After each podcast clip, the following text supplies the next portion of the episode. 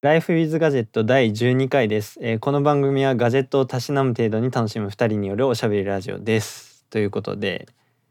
えーまず明けましておめでとうございます そうですね。 おめでとうございます。あの2022年に入ってはい。ようやく二人揃って収録することがえーできましたねはい。はい、でまあそういう感じのエピソードにしつつまああの前回ねあの T サイドっていう僕とあともう一人ゲストのねタコさんを呼んで、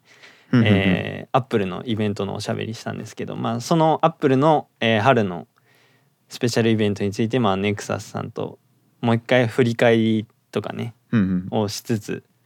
の回にしていこうかなというふうに思っております。はい。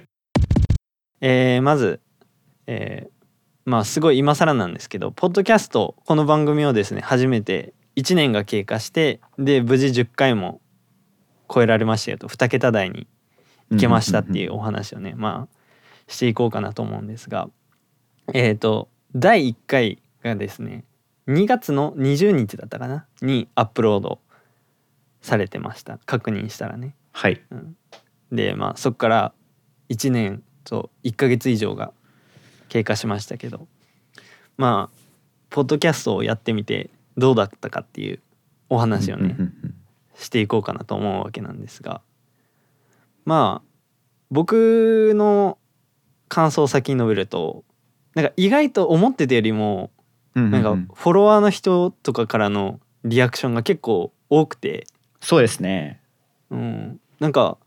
すごい僕普通に、えー、とブログ的なこともやってきたしでなんか YouTube の動画とかもやってきたんですけど、うんうんまあ、そんな中でなんかこのポッドキャストがなんか割と一番リアクションがおお。大きかったイメージがあるんですよねなんかううううんうん結構なんか「聞いてます」みたいな感じのリアクションが見受けられて意外となんか受けがいいなっていう 感じはしてるんですけど、はい。うん、でまあそうですね僕ももともとポッドキャストはやってみたかったっていうのもあるんで、うんうんうんうん、でまあゆるーくね月1ペースぐらいでコンスタントにやれたらいいなって思ってるんですけどまあはい。 2人でやってる以上なかなかお互いのスケジュールが合わないと取れないんで、そうですね。うん、っていうところでありますね。はい。ネクサスさんどうですかやってみた感じ。いや本当なんかなんでしょうねなんかやっぱりそう僕もすごいフォロワーさんから反応があってやっぱすごいあってね、まあ嬉しいっていうかあとまあ面白いとも思うちょっと現象があってはい、あの対してガジェットに興味なくても聞いてくれる人がいるんですよおおフォロワーさんではいなんでほうそれはすごいなんか面白いしやっぱりそういうなんかガジェットとか興味ない人にもやっぱりそうやって聞いてもらえるのはやっぱりねすごいいいことだなと思いますねはいうん嬉しいですね。それはい。あと、なんだろう。やっぱり、ポッドキャストって昔は結構そのなんか始めるのめんどくさいかったじゃないですかいろいろとなんか、はいでもやっぱり今はすごいなんか簡単にその音声ファイルアップロードアップロードするだけでできるので、うんやっぱりいい時代になったなってすごい思,、 思いますね本当にそうですね。はいやっぱこの僕たちがこの使ってるこのアンカーっていうね、えっ、うんうんと、スポティファイが今やってるのかな、やってるサービスうんうんがこの一元管理してくれるね、こうんのはいアップルのポッドキャストとか Google ポッドキャストとかもそれ以外のいろいろなポッドキャストサービスありますけど、まあ、それに一括でアップしてくれるっていう Spotify がやってるサービスがありますけどうんうんうんこれの存在がやっぱ大きいですね。そうですね。うん、これなかったら多分やってないですね、ポッドキャストね。本当になんか、ですよね。ちょっと前僕昔調べたことあるんですけど、そのなんかどうやって、ほ本来はどうやってそのポッドキャストを始めるかみたいな。うん、なんか調べたら、なんかその、えっと、ポッドキャストの音声ファイルを置いておくサーバーをなんか自分でよ用意するらしいんですよ。はい、でそのサーバーを用意してそこに音声ファイルアップロードしてあと各サービスあるじゃないですかなんかいろいろ Apple Podcast とかそこに、はいその自分で作ったサーバーの URL をそのコピペして各サービス入力してやるみたいなうん感じらしくて結構敷居高いなと思いましたね。はいで、すよねそう結構なんか面倒くさいしハードルがかなり高いそうなんですよね。イメージがありますからね、はい、まあ、だからこういうサービスがあるのはすごくありがたいですねはい、ただあの前回の T サイドでうんうん、はじ初めてかなアップロード作業をしてみたんですけどはい、あのなんだろうアンカーにアップロードしてうん、公開予約みたいなのできるじゃないですかできますこのね。何何時にあの公開されますっていうシステムがあるんですけどうんうんうん、なんかあれと同時にやっぱアップルとか Google とかそれぞれのサービスが同時に反映されるわけじゃないっていうのがうんうんうんやっぱちょっとネックでできればどのプラットフォームでも同時に聞けるようになってほしいっていうのが理想なんであーそうですね。なんでちょっとそこが個人的にはなんか改善してほしいなって思ってるところだったりはするんですけどはい、まあでもそれでもまあこれまでよりは楽になったっていうのがあるんでまあこそうこですもねいずれなんか解決されていくのかなとか思ったりはするんですけど、うんうんうんまあ、そこはなんか良くなってほしいなっていうふうにあのー思いましたねいつも喋ってるだけなんであんまりよく分かってなかったですけどうんうんうん、っていう感じですかね。はい、で、えーそれでそれぞれねこの前々回が N サイドで前回が T サイドっていうことでこのそれぞれねうんうんうんうんこのお互い別々で喋るっていうあのエピソードが2回連続であったわけなんですけどまあこれはあの完全にねあの有名なテック系のポッドキャスト番組のあのバックスペース FM っていうね、うんうんえー番組の、えーまあ、よく言えば、えー、とインスパイアなんですけど うんうんうんで、まあ、それでね、まあ、お互いあのこう合わないでただ更新が止まってるのはあんまり良くないっていうので、うんう ん、まあそれぞれ最初はね僕あのなんだろう人を呼んで例えばぼネクサスさんだったらネクサスさんとそのお知り合いの誰かとかとうんうんうん喋っ、て N サイドとしてやるとかどうですかねみたいな感じでうんうんお話しし提案してまあ始まったやつだったんですけどうんうんうんあのいざねその N サイドが公開されてお公開されたと思ってもう自分の番組だけどあの普通に視聴者として楽しみに聞いてたんですけどうんうんうんあの一人で喋っててえと思って 一人で喋るのって思って結構びっくりしたんですけどあそうもなんかですうんうん一人で喋ってたけどすごい普通になんか番組としてなんか成立しててすごい聞きやすかったんでうんうんなんかわすげえと思ってなんか僕いなくてもいいんじゃねとかって思っちゃったんですけうど んいやいやそれはそれはないですよ。でも結構普通に面白く聞けたんで、ああよかった素晴らいしいなってと思ったんですけど、よかったですそれははい。うんそうでまあこうやってお互いのねこのお互い別々で喋るエピソードっていうのを1回ずつやってみて、まあ、どうだったかっていううんうんうおん。話をしていこうかなと思うんですけどどうでしたかいやそうですねやっぱり一人で喋るってなるとやっぱすごい最初気になった気になったというか、まあ、困ったのはやっぱり結構ねその尺が短くなるんですよね。だから、まあ、どれぐらい喋っていいのかなみたいな。うんのはあってまずそこがちょっと困ったのとあとなんだろうなそうそうやっぱり逆にまあそれはまあデメリットというかみたいな感じですけど、まあ、逆にいいところとしてはやっぱりその一人で喋ってるとやっぱりその取り直しできるしあとうんまあ編集しやすいっていうのがありますよねやうっんぱりねそこは。うんはい、そうですよねそのネクサスさんがツイッターでつぶやかれてましたけどなんか一回撮り直したんですよねそうですそうです。あポッドキャストの中でも言ってたからそうはい、撮り直したって言われてたんでそうなんですよね。まあ、その撮り直しがやりやすいっていうのはまあ確かに一人で喋るメリットですよねこうどうしてうんうんうんうもん人を巻き込んでるとなかなかあれですけどうんうんうんうんやりにくいところがありますけどはいそこはまあ確かにいいなとは思いましたねいやでも一人であそこも1時間40分ぐらい喋れるのも結構すごいと思いますけどねあそんな喋ってました1時間40分も1時間40分とかじゃなかったかな確かそうだったはずなんですけどはい結構ねあすごいこんな喋れるのすごいなと思って僕も昔 YouTube かなんかでなんかその一人で喋るやつみたいなのやったことあるんですけどうんうん全然持たなかったですねうんうんうん行っても20分とかぐらいうんうんうんかなあそんな喋ってなかった43分でしたねそうですね 1時間プラスしちゃってたまあでも43分もだいぶ一人では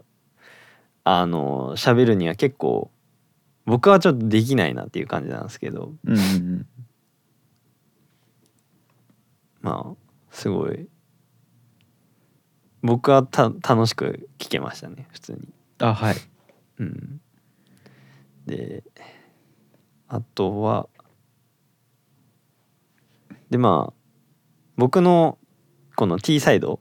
はいやってみての感想になる,、なるんですけどはいあのいつもねあの編集とかアップロードとか全部ネクサスさんにやってもらってるんでうんうんうんあのなんだろう編集とかアップロードとかもう全部一人でやったのがその前回のエピソードが初めてだったんですね僕。はいであのそれぞれのサイドやってみましょうって提案しておいてあれなんですけどあの、はいポッドキャストってどうやって編集するんだっていうところから始まっああ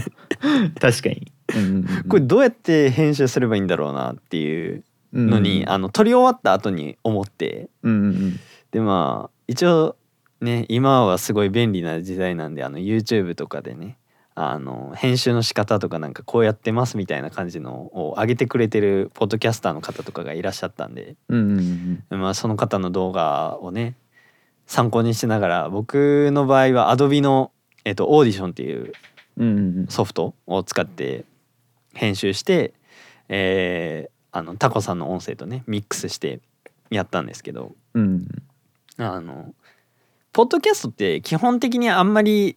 編集とかないじゃないですかその尺的な意味での編集、うんうんその動画とかだとあのジャンプカットって言って「あの」とか「えー」とかって言ってるところっそうでて基本うん全部切って切って捨てていく編集方法なんですけどそうですねポッドキャストだと逆にそれをやっちゃうとなんかゆったり聞けないっていうトそうで完す全にねなるんで なんかねあのすごいユ YouTuber みたいな感じにななっちゃいますもんねそうそうそう 音声だけみたいなそううんなんでやっぱなんかこういうちょっとした間とかもまあある程度残ってた方がなんかおしゃべりを聞いてる感じなんかラジオ感っていうんですか感じがうんうんうん出るんでそこはなんか残さないとなって思いつつもでももうすごい僕の中でもうジャンプカットの仕方がもう染みついてるんでうんうんなんか結構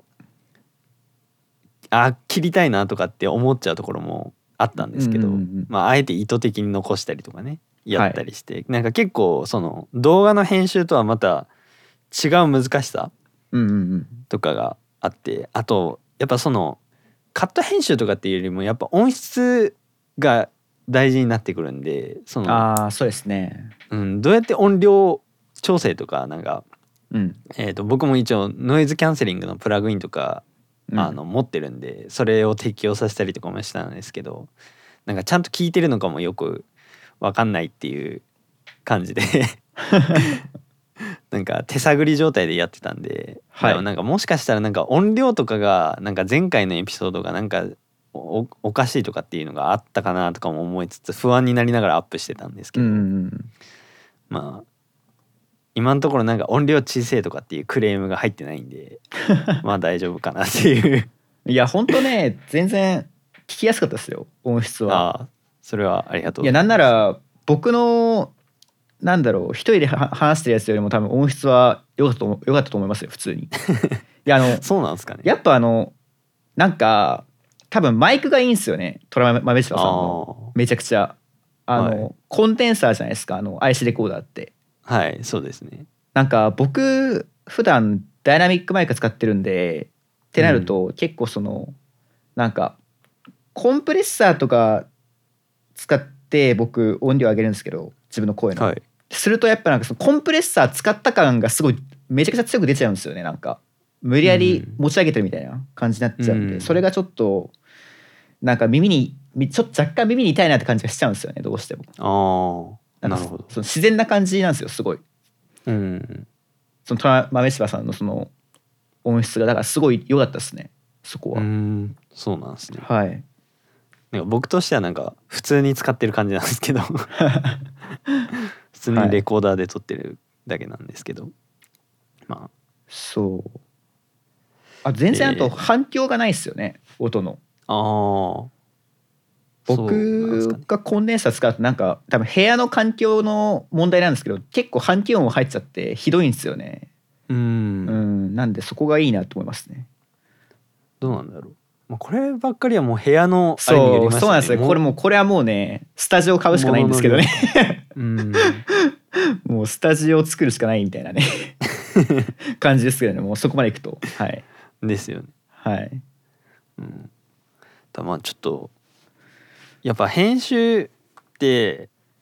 やってみないとやっぱ分かんないですよねやっぱその当たり前ですけど、うん動画とかでもあのよく YouTube YouTuber の人とかがまだ出たての頃とかってすごいなんか YouTuber って楽な仕事とかっていう風に言われてる方とかもいましたどけど、やっぱ動画編集ってすごい大変なんですよね、やってみたらわかると思うんですけどそうですねでそうすごいただ見てるだけだとなんかただおしゃべりしてる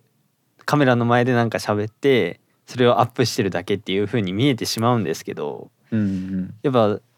その撮っただけの動画じゃなくてちゃんと編集をするってなるとうんやっぱすごい大変なんで。うんうんうんうん、だからそこの、まあ、編集の大変さっていうのもなんか YouTuber っていう職業職業として成立してからなんかその大変なんだよっていうのがうんようやく一般の人とかにも広まってきつつあるかなっていうところですけど、そうですねうんうんやっぱ編集って何においても大変だよなっていうふうには思いますよねやっぱ音だけであってもうんうんやっぱ難しいなっていう前回のエピソードが2時間ちょっとぐらいあったんですけどはい多分編集するのにまあぶっ続けでやってたわけじゃないですけどトータルで多分2日ぐらいかかってるんですよね。うんうんうん、なんで、まあ、もうちょいあの編集するべきところはもうあの聞く人によってはまああるとは思うんですけど、うんうんうんまあ、それでも初心者にしては相当大変だったなっていう感じなんで。うんうんうんうんやっぱやってみないと分かんないなっていう感じでしたね。そうですねうんぼ僕がやっぱすごい動画編集と違うって思うのはやっぱその、はいポッドキャストって音しかないんでうん例えば話の変わり目とかちょっと結構分かりづらいじゃないですかはいなんか映像があったら例えばなんか自分が例えば自分が例えば多分カメラに映ってるとしたら自分が何をしてるかとかまあ分かるけどうん音でしか分かんないんでなんかその効率よくパッパとその切れないんですよねカットとか結構うん耳で聞かないと分かんないんでそこは結構、うんまあ面倒くさいというか大変というか感じはありますよねそうですね。はい、うんそうですね。でまあこのお互いのねこのそれぞれ別々で喋るっていううん、形式もまああのガジェットって一括りに言ってもその僕とネクサスさんだとちょっと守備範囲が若干ずれてるところとかもあるんでトピックとしてねうんうんうんまあネクサスさんはあの DTM されてるされてますけど僕はあんまりそっち方面は詳しくないので、うんうんっていうのがあったりあと逆に僕はカメラとかがね好きなんですけど、まあ、ネクサスさんはまあそこまではあんまりお好きではないですよねカメラはくわ詳しくないっていううんうんのもあると思うのでまあそれぞれねまああのお友達とかね呼んでうんなんかやっていけたらいいなって思うんですけど、はい まあ、ただネクサスさんがそもそも呼べる人がいないっていう悩みがこの台本に書かれてるんでそうですねいや今考えてみたら少しだけいるかなでもそう結構いらっしゃるんじゃないですか、いやいますね、いますけど、うん、なんかやっぱ結構ポッドキャストやるってなるとまあその相手にもその台本考えさせるっていう行為が必要じゃないですかそのああそうですねそっから始まってで、まあ、ちゃんとしたマイク持ってる人じゃないとできないしうんまあ別にまあ iPhone のマイクでもいいかそれはでスケジュール合わせないといけないってなると結構まあでもそうですねでも次は どう次僕が N サイでやるときはどうにかして人とやりたいですねやっぱりでもう、んうなんか多分僕よりもそのインターネットまあインターネットに限らずですけどうん、お知り合い多分多い多いと思うんでミサさんの方が。いやいやそれは全然ないっすよなんでまあなんか普通にねもう視聴者として楽しみにしてる感じはありますけどそれぞれのサイドを。うんうんうんでま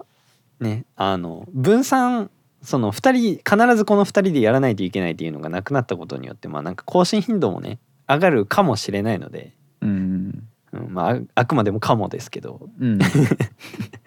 まあ今後もね1回限りじゃなくてちょこちょこやっていけたらいいんじゃないかなっていうふうには思いますね。うんうんうん、そんな感じですかね。次、えー、Apple のねスペシャルイベントなんですけど、うんうんえー前回ねそのネクサスさんがいなかったんで、はい、えーネクサスさん視点での、まあ、Apple のスペシャルイベントをね振り返りつつ、まあ、あとそれぞれね、えー出た製品がもう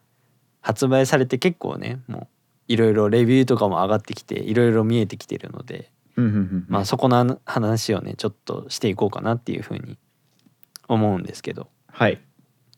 えーどうでしたアップルのスペシャルイベント。いやあのね僕もね実はねあの見てたんですよ生ではい、見てたんでまあ一通りバーッとは見たんですけどあの特にやっぱ印象残ったのは iPhoneSE の第3世代とはい、 Apple Studio ディスプレイですねやっぱりおはいでまず iPhoneSE の第3世代についてはやっぱりまさかねまだその iPhoneSE のあの形で引きずるのかみたいな ーうーんなんかその結構前々からなんかそのなんだっけ iPhone10R の形ボディで出るみたいな結構リークがあったりしたじゃないですか。はいなんでああまだあの iPhone8 の形とか兄弟でやるんだって結構びっくりしてしかも 5G 対応するっていうのはちょちょっと予想外でしたね。うんはいですよねはいそうだ前回も言ったと思うんですけどそはのい次の SE はなんかあの 10R とか11とかの筐体になるっていううんうん話があったじゃないですか。はいで 5G に対応させるってことはやっぱこのバッテリーを大きくしないとあの余計に電池持たなくなっちゃうっていう問題があるんで、それだったらまあ筐体も大きくなるからまあやっぱ 10R とかあの辺りの筐体になるんだろうなって思ってたんですけどなんか発表会の数字1週間ぐらい前になんかベルキンがなんかおもらししてましたよね確か。なんかあそうですね、保護フィルムだか保護ガラスだかのやつ でうん、あるあるですよねそれなんかその第3世代っていうの、うんうんうんあれベルキンがやっちゃったの大丈夫かなってちょっと不安なんですけどなんかアップルの半純正みたいなメーカーだからうん大丈夫なのかなって思ってるんですけどまあそれでやっててでそれがなんか普通に iPhone8 とかのあのホームボタンがある筐体だったからえっと思ってやっぱその筐体のまま出るのって思ってたんですけどうんうんうんうんまあその通り出たっていう感じでねびっくりだったんですけどうん、どのあたりがなんか気になってます SE の第三世代は。うん特にでも特に SE ってそんな特徴ないんですけどうん、やっぱバッテリーがちょっと気になるなっていうのは前々から第2世代の頃から言われてますけどうん、あの、まあ、やっぱ今回もまあ若干きついんじゃないかみたいな言われうん、ってるというか、まあ、その実際にそのレビューしてる方がはいそのどれぐらい持つかっていうのなんか出してますけど、まあ、ちょっと確かにその小型機同じ小が小型機としてはまあ13ミリが今最新モデルだってありますけどはいそれと比べてもまあちょっとまあ持たないかなみたいな感じらしいですね、っていうのははいそうですね iPhoneSE のやっぱネックはバッテリー持ちってずっと言われてますねそこはそうですね前回の第二世代の時もそこだけが良くない良くないってずっと言われてたけどだから公式ページで何でしたっけなんか大容量のバッテリーみたいな記載があってなんかこの書き方大丈夫かってツイッターでちょっとツッコミ入れられてましたけどうんちょっとそれはありますね。なんかあと一応第2世代から第3世代で若干バッテリー増えてるらしいですね一応一応はうんですね。はいまあさすがに増えないで 5G 乗せちゃったら本当に持たなくなっちゃいますからね。そうですねあとうんやっぱバッテリー持たないのはその 5G 結構でかいと思ってて、うんその実際今 5G って全然繋がらないじゃないですかどこ行ってもですね。だからその 5G の電波を追い求めて携帯が探しちゃうんでそのせいでバッテリー食うっていうのも結構でかいと思いますねそうですね。あの僕も今12使ってますけどはい。もう 5G オフにしてるんですよね完全にその 5G 本当にオンにしてるだけですごい減るんですよその電波おーを電波をその探索しちゃうんで携帯がうん。それのせいでよきなんか余分に減ってるんで、うん、やっぱなんか今のところ 5G はままだいいかなって感じがすごいありますねはい、うん。そうですね。まあ、僕は12ミニ13ミニって連チャンで変えてきてうんますけど、12を使ってた時があ僕あのアハも使ってドコモのねアハも使ってるんですけどうんうん12ミニの時がねなんかあのやたらデータ通信がなんかできなくなるふことがあ起きててあれなんか一応ツイッターとかでなんか探したりするとあのパケ詰まりってうん言われててなんうかんうんドコモではよく起きてたことらしいんですけどうんうんなんかそれも13に変える手前あたりからなんか気づいたらなんか起きなくなっててうんうんうんでそこからはまあ僕は一応 5G が入るエリアにで生活してるんで、まうんうあ、ん 5G オンで一応使ってますけど、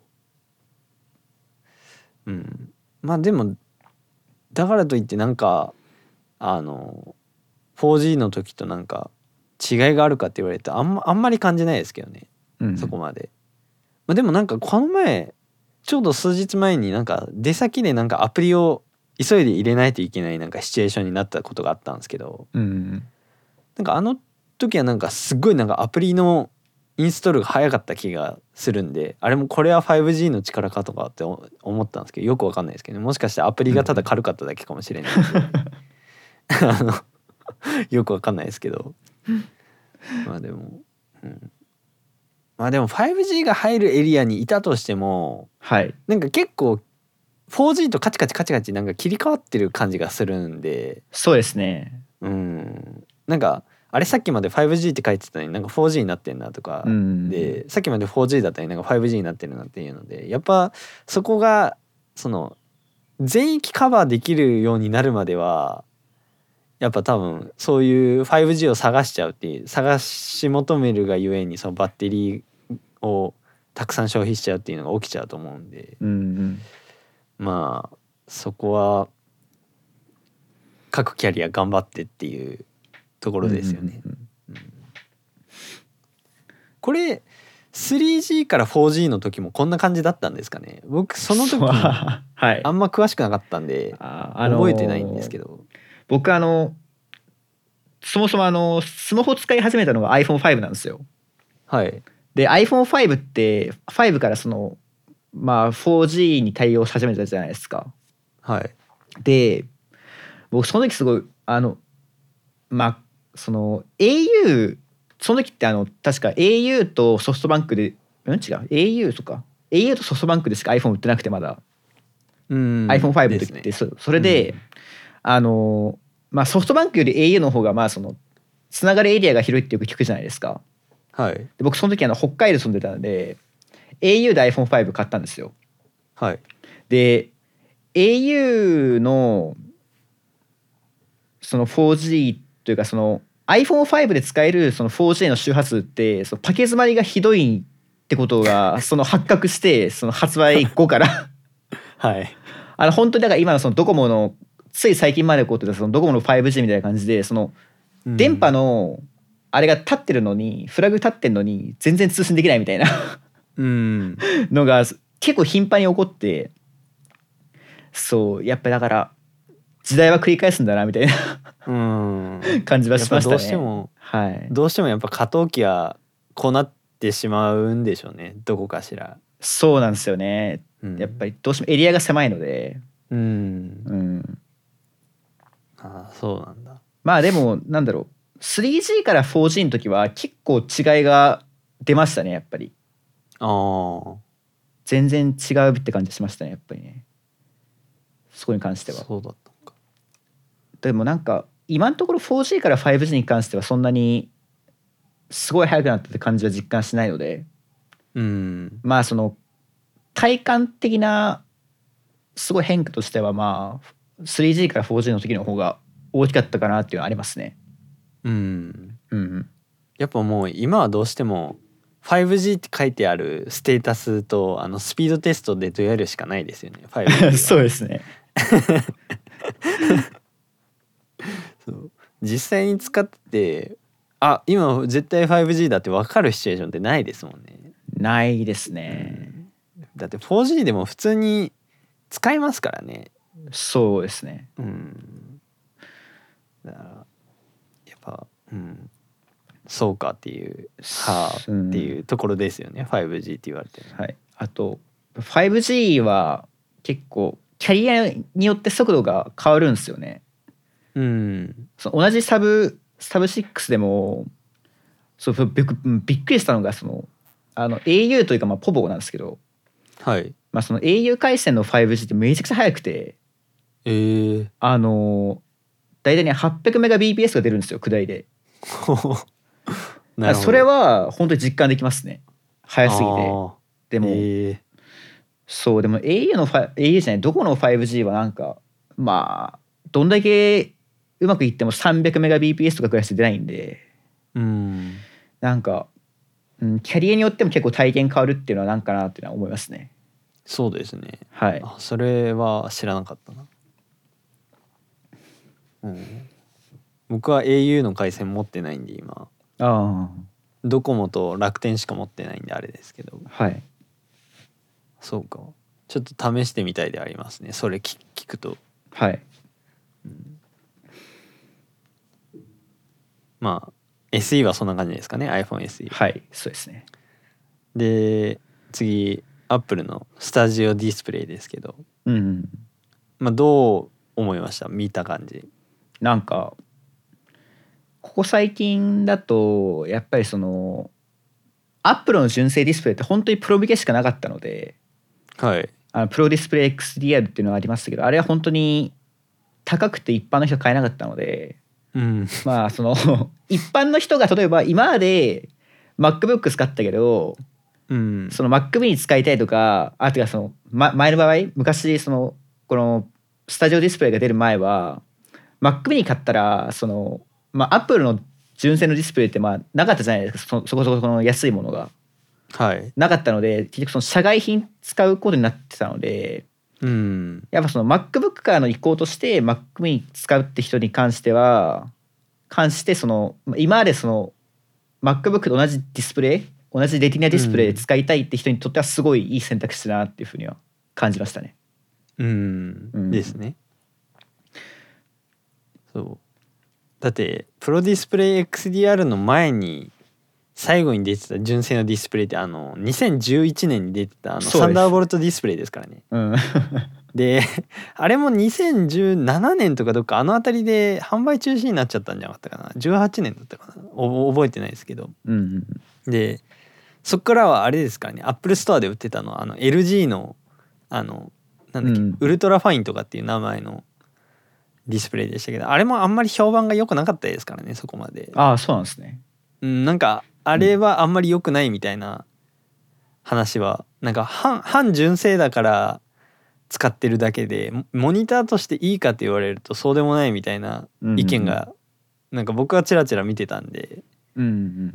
うんうん、だからあのこの僕もね MacBook からこう Mac mini に移行するちょっと前にモニターを買うってなった時もあの LG のやつも考えたんですけど、うん、やっぱなんか違うかなっていうのがあって結う局んデルのやつ買いましたけど、うんうんうんうん、そうだ Mac mini をねとかをあと MacBook をクラムシェルとかで使う運用とかが最近はすごいなんか主流になってますけどうんうんうんなんかそういう風な用途でモニター欲しいってなった時大体 LG か出るしかなかったですからね選択肢がうんうんいい感じのやつが。でまあ、そういう意味でまあ純正が出たっていうのはまあいいんですけどでもだとしてもちょっと高いよなっていうのはありますよね。まあなんでしょうななきあれ確かプロセッサー積んでますよね確かねあですです A13 だったかな A13 バイオニックかなんかすごいっすよ乗ねってましただのディスプレイにプロセッサー積んでるって、そううん、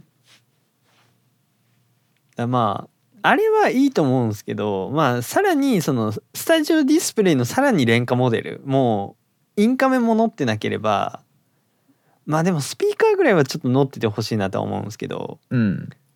まあでももしあの空間オーディオ対応させるためにチップ乗ってるっていうんだったらまあもうスピーカーも排除してもうただのモニタ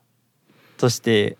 動く純正のうんなんかやつぐらいはなんかもう一個ランク落としたやつを出してほしいなっていうのは個人的にはそれで10万ぐらいで出してくれれば、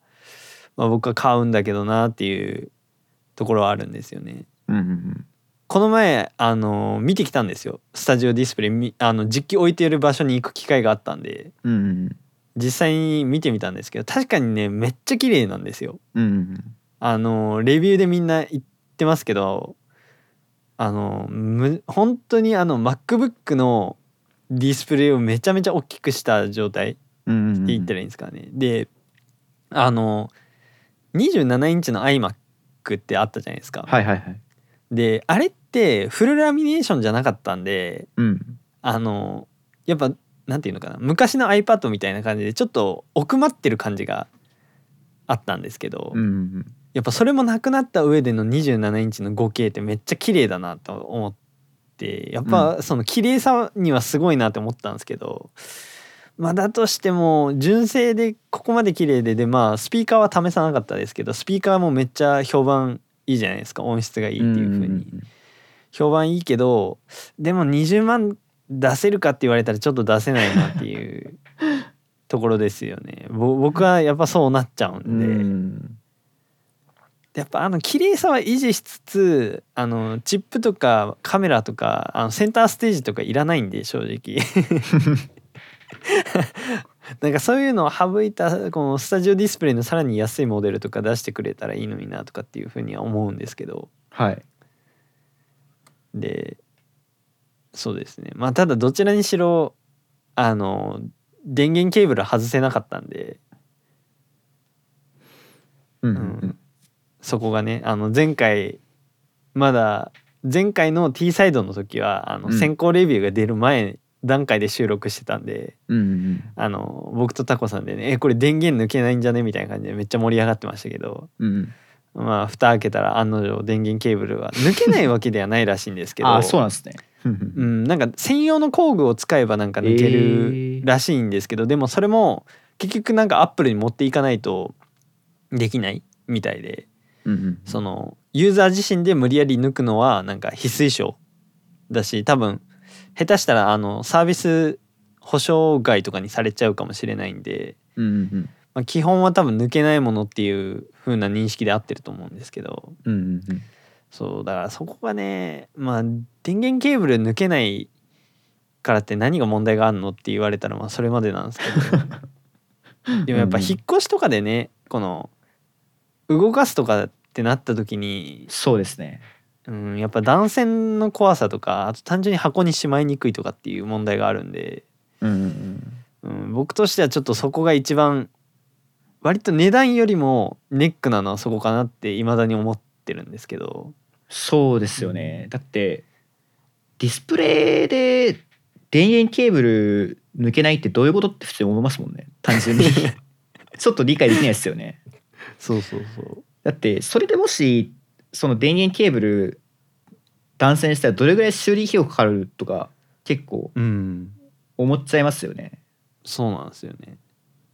それでね修理費用1万とか言われたらちょっとって感じですよねケーブルで1万みたいなちょっとってなりますよねそれはそうなっちゃいますよねで何よりそのやっぱりその iMac じゃなくてうんわざわざそのディスプレイと本体が別個で分かれてるのを選ぶ人ってやっぱそのオールインワンが嫌だからそうですねそれを選ぶっていううんうんうんうんのが多いと思うんですよね。その、うん iMac はやっぱその前回タコさんも言われてましたけどどこか一箇所が壊れたら全部 Apple に預けないといけないっていううんうんやっぱオールインワンならではの最大のデメリットがありますけどうんうんやっぱそれが嫌だからその Mac mini だったり Mac スタジオだったり Mac Pro だったりっていうそのコンピューター本体とディスプレイは別で買うのに結局そのなんだろうなそのモニターが壊れたらなんかあんまり iMac と変わんない気がするんですよね。その電源ケーブルだけが壊れたとしてうんうんうんなのにモニターごとアップそうルでにすね送らないといけないとかってなると、iMac と変わんねえんじゃねってなっちゃって、うんうんうん、なんか僕としてはなんかそこもなんかアップルが言うモジュラーシステムとかって言ってるのになんか矛盾してるなってちょっと思ったんですけど 確かにねモジュラーじゃないですもんねですよねうんなんでなんかそこがなっていうどういうやっぱうんアップルの考えることはよくわかんない っていうところに落ち着くんですけどうんまあなんかでも噂によるとなんかまた別で純正のディスプレイが出るんじゃないかみたいな話があるらしいんでああそうなんですねうんなんかあるらしいんでまあ本当かどうかわかんないですけどね、うんまあでもうんスタジオディスプレイはまあちょっとほおおっていう感じでしたねなんか先行レビューが出てなんか海外の方の先行レビュー見たんですよすぐはいなんか公開されてすぐ見たんですけどやっぱ案の定あのケーブルがつながってて笑っちゃいましたもんね、うんうん、ああやっぱ本当にケーブル外れないんだなと思ってそこちょっと面白かったですけどっていう感じですかねはいうんでまあアップルのイベントはまあこんな感じですかね次まあ引き続きちょっとアップルのネタになるんですけど、うんえ iPhone のねばらまきの話をちょっとしたいなっていうふうに思いまして、はいえーすごいですね iPhone のばらまきがめちゃくちゃされてますね、 はいうん、もうなんか Twitter とかではもう毎日のようになんか iPhone12 が一括1円だとか iPhoneSE がね一括1円だみたいな話がうん出てますけどで前回ちょっとち喋ったと思うんですけどちらっと、はいあの僕もねあの iPhoneSE の第2世代第3じゃなくて第2ですね、もう片落ちになってしまいましたけどうんそれがそれを、えっと2月とかだったかなに、えっと楽天がねあの楽天モバイルが店舗で、えー回線契約込みで、えー契約すれば一括0円うん一括0円じゃないか実質0円ですねあポイント還元なんでっていうのをやっててでちょうどねあの父親がねあのまだガラケー使ってたんですけどおおそのガラケーがですねいよいよあの充電ができなくなってしまったーはいっていうのでもうあのいよいよ潮時だよっていうことでもうじゃあ iPhone に変えましょうっていう話になってそしたらちょうどタイミングよくこのキャンペーンやってたんで、うんえーこれに変えてねでそれに便乗して僕もあの新しいね楽天の回線1個引いてあの iPhoneSE のね第2世代を手に入れたりとかしたんですけど、でっていうことがあったんですけどちょっとねこれね相談に近いんですけどはいこの あの結局楽天2回戦目もなんですよこの iPhoneSE を手に入れたことによってね。そうですね。で1回戦目は僕0円で維持できてるんですよ。あの最初のうんうん頃に入っあ今今入ってもそうかあの1ギガまでは0円じゃないですか1回戦目って。うんうんうんうんだからそれでまあほぼ寝かしてるこの緊急時の回線として一応サブ機に SIM カード入れて使ってるん使ってるっていうかほ保有してるんですけどうん、あの楽天2回戦目になっちゃったんであの月額かかってるんですよね。うんうんうんあの3ギガまでえー、と税込みで1,080円とかだったかなどっかそんぐらいだったと思うんですけどうんん1100いくらとかだったかなちょっと覚えてないですけどまあそれぐらいかかっちゃってるんであのポボにね移行したいんですようんうんこのポボだったらポボもあれ確か0円ですよね基本運用ははい確かそうなんでそうですねはいなんであっちにまあ MNP してこの実際にコストがかかるのはこうメインで使ってるこのドコモのアハモだけにの状態に戻したいんですけどうんあのどうせならねこの au でこの iPhone12 とかがねちょうどその後に一括1円とかでやってたんでうんなんかねそれで au に楽天から au に MNP してまあ au から速攻ポボにしたらなんかブラックリストに乗るとかっていう話があるんでうん僕なってま すね僕今絶賛 au ブラック中ですねそれはい そうですなんねですね。はい、そうっていう話があるんでまあ、うん、僕はまあは半年でしたっけ半年 au でやったらやってからポボに移ればなんかいいみたいなうん、話を聞いたんでそれが理想のルートだったんですけどどうもね僕の住んでるエリアのね家電量販店とか見て回るとどこもやってなかったんですよその au でその iPhone12 のうん、投げ売りっていうのが、うんうんやってなくてでそのまま月日が過ぎてっていうところなんですけどなかなかねやってなくて一応 iPhoneSE 第3世代が出た直後ぐらいにうんうん近くの家電量販店に行った時はソフトバンクがねその SE 第3世代うのん一括一円やってたんですよ。そうですねうんはいもう速攻でされてましたね。そうもう初日から発売初日からされてました ね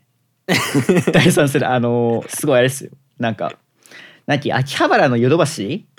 はい、の画像を上げてる人がいて発売初日からソフトバンクは一括一円や っててええみたいなもうそれってもうあれですよもうアップル泣いてますよもですよねう。普通にいやいやさすがに僕もこの SE うん第3世代が出てまあキャリアでいずればらまかれる運命になるんだろうなとは思ってたんですけどさすがに初日からなるとは思ってませんでしたね。そうですよねうんそう僕もツイッターでそのなんかソフトバンク一括1円やってるよっていうのを見て SE って書いてたから第2世代だと思ってたらよく見たら第3世代って書いててええと思ってそんなことあるんだと思ったんですけどそう結構びっくりしたんですけどはいでまあ SE でもいいんですけど、まあ、12がね欲しいんでうんまあ、12ミリ持ってるんでまあ必要ではないんですけど、うんうんうん、まあでもねい1円で買えるんだったらそれは捕まえておきたいなっていうのがあるんで、うんうんうん、なんかやってたら契約したいなと思ってたんですけどなかなかやってなくてどこも徒歩で行けるところで4軒回ったんですよ家電量販店おお すごいですね4軒回うっんうんうてん徒歩で行ったんでトータルで2時間半ぐらいかかったんですけど、うん 4軒回ってどこもやってなかったですね、ええそうなんですねそれ週末ですかはいああやってなかったんです土曜日だったかなうんうんにうん行ったんですけど、やってなかったですねそうっていうのがあったんでで結構ツイッターではねすごい頻繁に上がってるじゃないですかそうですなんかね1円だとかってやってたんですけど、やっぱあれも都心その東京だったりあの大阪とかね京都とかうんあっちの方だけなのかなって一応ねなんか福岡に住んでるフォロワーさんがあの au のショップだったかな、うんでうん一括一円でなんかやってるよみたいなツイートを上げてる方がいらっしゃったんで、うんうん福岡でもやってるっぽいですけどやっぱ田舎じゃダメなのかなっていう感じでありますけどねまあ一応沖縄でもなんかやってないことはないらしいんですけどツイッターとかで検索してみるとうんうんなんか沖縄でも一括一円で iPhone12 とか13ミニ手に入れてる方がいらっしゃるんでやってないわけじゃないと思うんですけどやっぱその僕が住んでるエリアがねその沖縄の中でもあんまり都会じゃない方なんでうんうんうんうん、どっちかっつったら田舎の方なんでやっぱやってないのかなっていう感じですね。うん、だからそう結局この2回戦目のこのポボをあ2回戦目の楽天かをどうしようかなってずっと悩んでてうんうんでなんかこの投げ売りがもうどんどんどんどんエスカレートしていっててなんか3月いっぱいでなんか総務省から規制が入るんじゃないかみたいなそうですね話も上がってるじゃないですか。うんうんだまあもうこれでなんか投げ売りこの今やってるのはその回線契約込みでの割引じゃなくてその端末単体にかかってる割引で大幅値下げしてるんですよね。うんうんなんでまあこれに規制が入ったらもうまたしばらくはもうそういうキャンペーンも見込めないと思うからまあうんうん半年ぐらい使ってまあおとなしくポボに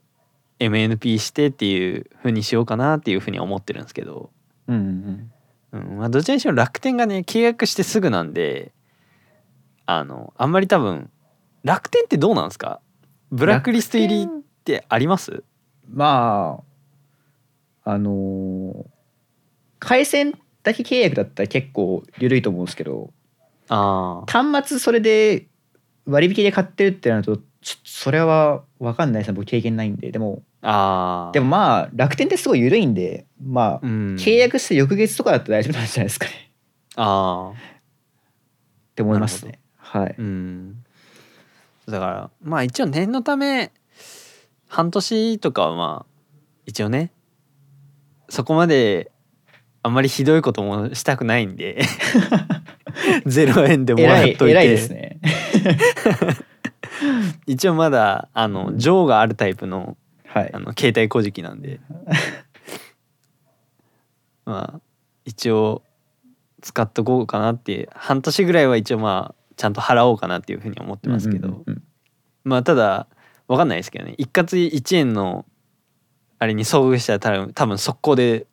MNP しちゃうと思うんですけど、うんうんまあ、今のところそう考えてるんですけどでまあそんな楽天モバイルがねこの今ねすごいセールやってますねこの楽天市場でうんうん iPhone12 はいとかもともとは iPhone13 も12も含めてそれぞれのシリーズがなんか2万円引きとかのクーポンはいを配ってなんか割引実実質割引みたいな感じでうんうんやってますけどその iPhone12 がね特にやばくてえっ、と普通に契約回線契約込みだと4万円引きのクーポンでしたっけえっとそうですねでさらにそのこれ楽天市場店あっていやいうそのえっ楽とあれですね回線契約だと6万5千円でオフですねあーあ確かえっとねオンラインで受け取りだと4万なんですよ回線契約あー込みそうなんですねでうん店舗受け取りを選ぶと回線契約とセットで6万5,000円のあー単体購入でも4万5,000円オフっていううんうんすごいことをねうんしてましてでねこれね気づいたのがね遅かったんですよ僕うん気づいたのが遅くてでちょこちょこね確認してるんですようんこれ在庫復活しないかなと思って一応このねクーポンっていうのはまだもらえるんですよね一応うんうんうんうん4月の14日とかまで有効期限があるクーポンが今配られててうんうんうん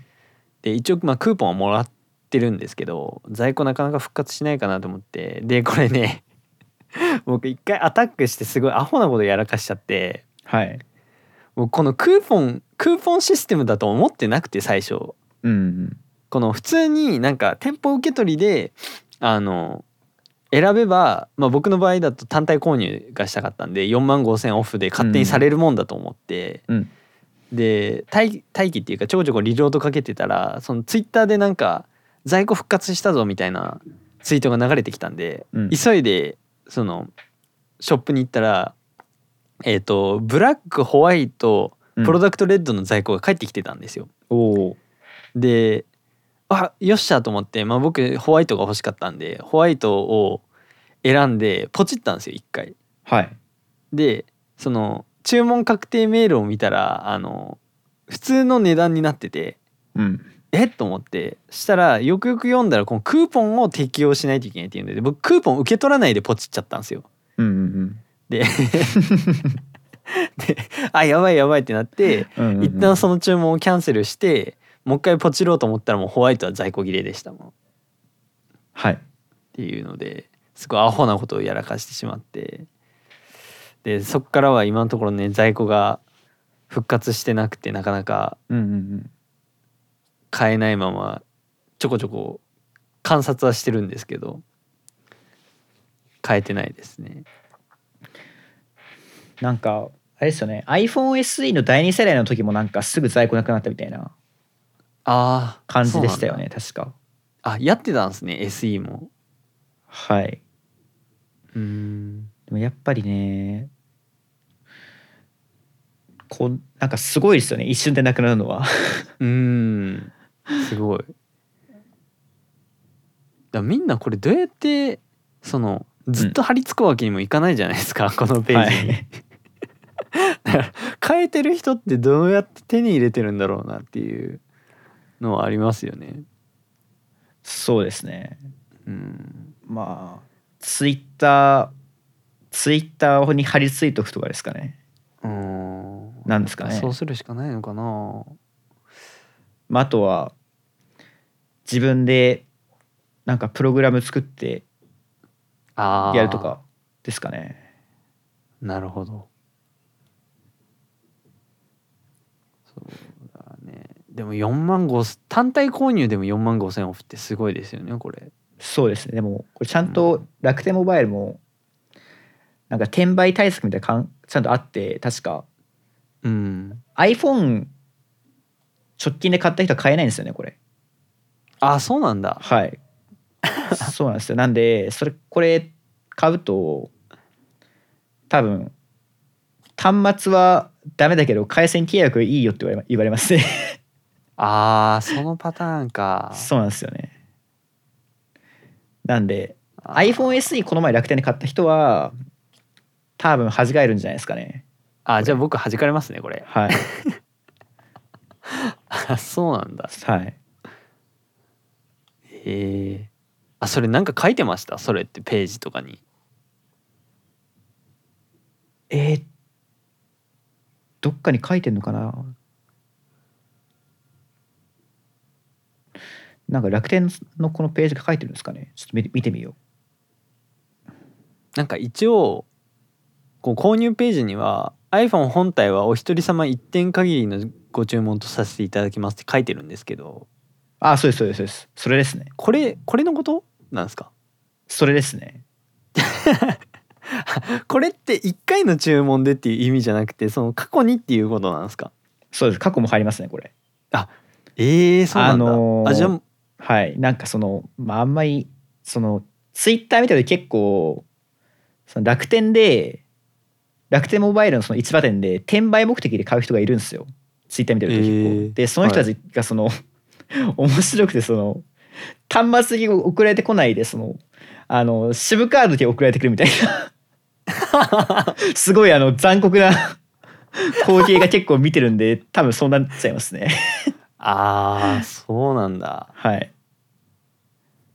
なるほどねえーそれちょっとでもこの書き方ちょっと罠ですよねそうですねえじゃあ僕もうこの前楽天で iPhoneSE もらったからもう今後楽天からは iPhone 買えないってことなんですかなんかそれもなんか楽天側があれですよねなんかどれぐらいの期間空いたらどうとか公開してないので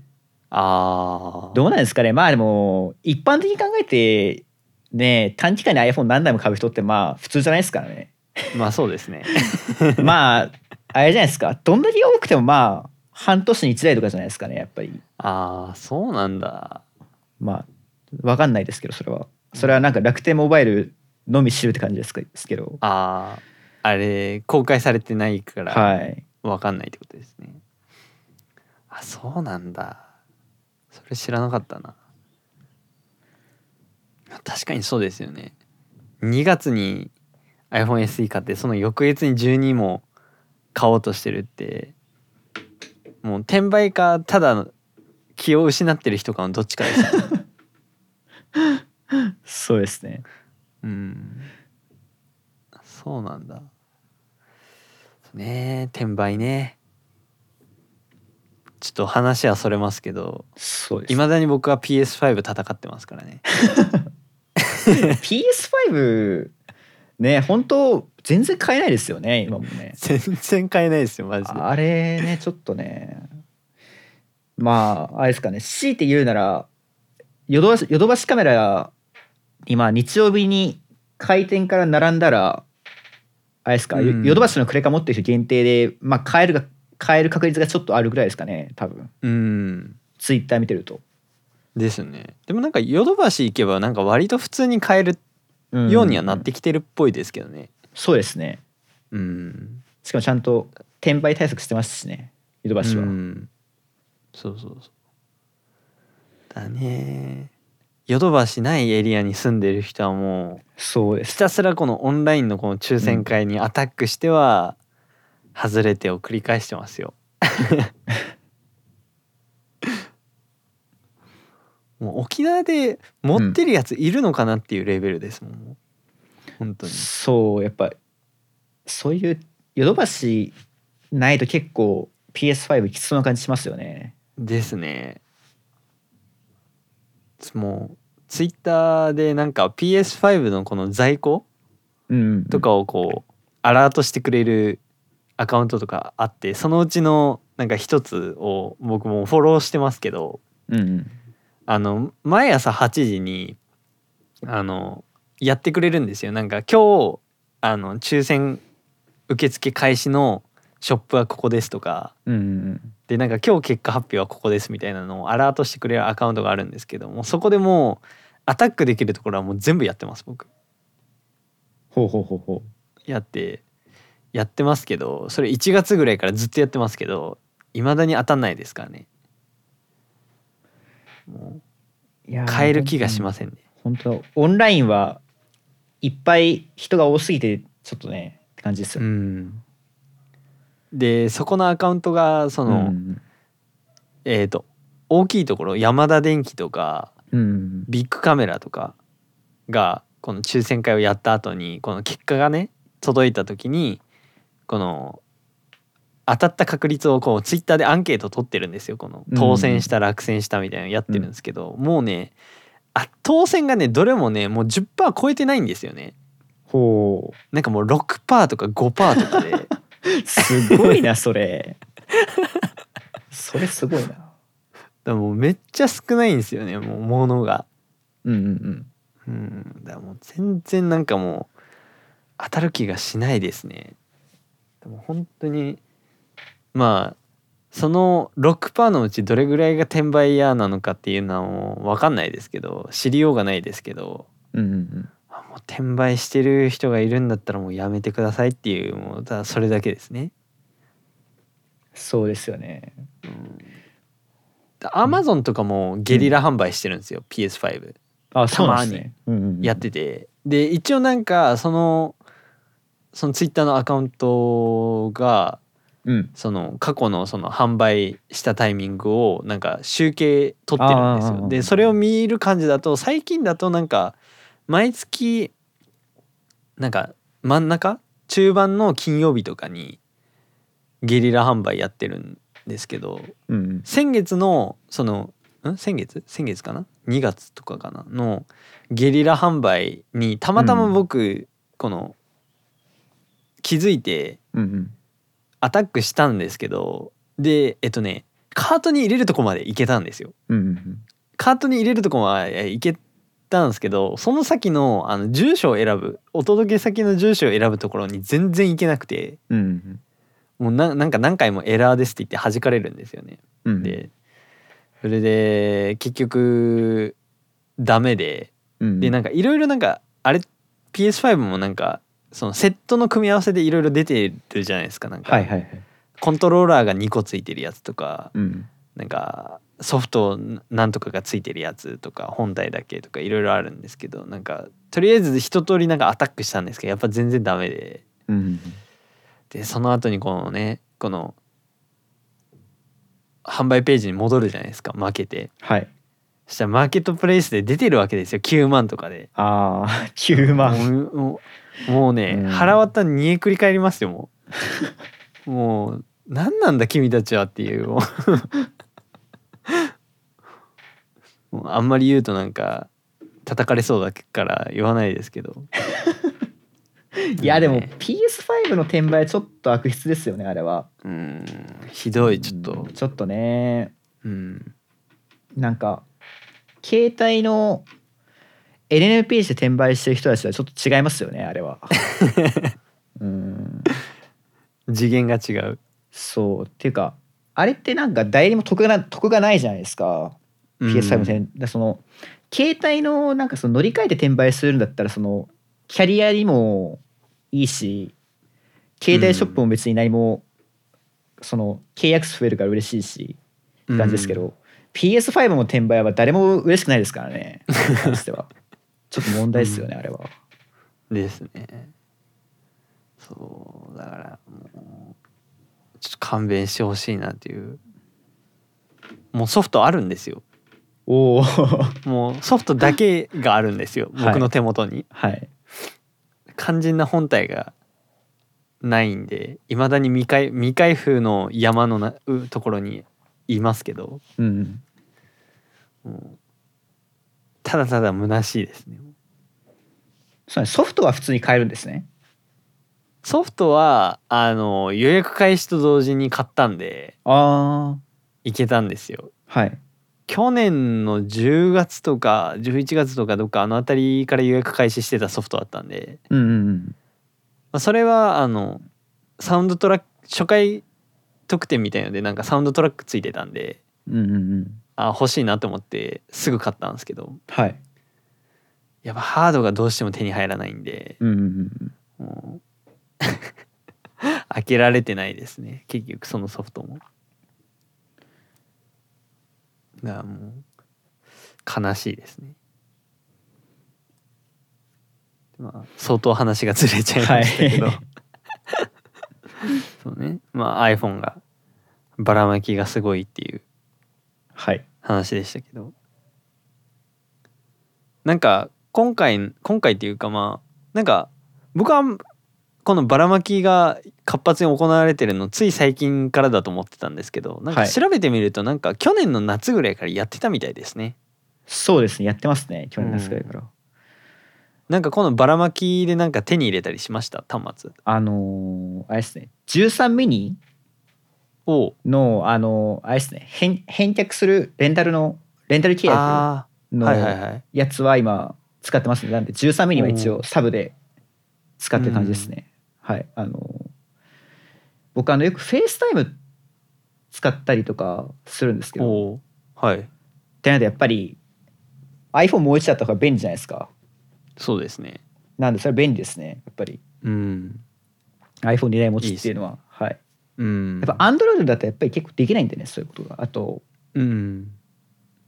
なんと AirPods とか使うとかなるとやっぱうん iPhone の方がいいしってななるんでうん。はいっそうですね。て感じですかねあとそうあとやっぱその2年後返却なんではい。あのーなんだろうあんまりそのまあ大大事に使おうと考えなくていいって言ったらおかしいですけど、うん。まあ、画面は割らなければ別にいいかみたいな感じであー 使い倒せるのがいいところですねあれは。そうですねうんうんそうですねいやーでも13ミニが投げ売りに乗るの早いですよねめちゃくちゃいやちょっとねあれは定価で買った人はちょっとって感じですよね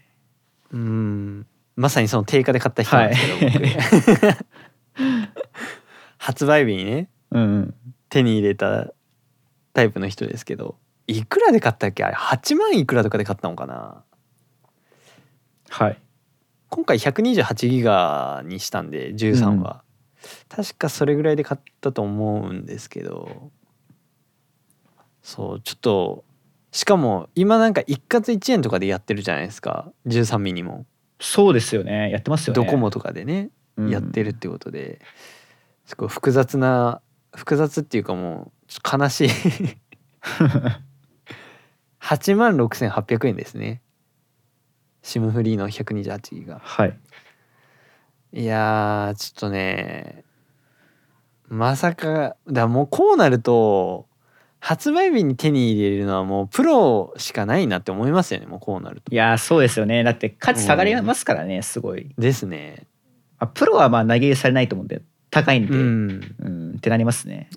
そうだなんか無印をもう発売日に手に入れる意味って本当に多分ないなって思っちゃいますよね、こういいうのや見るとほんとね僕も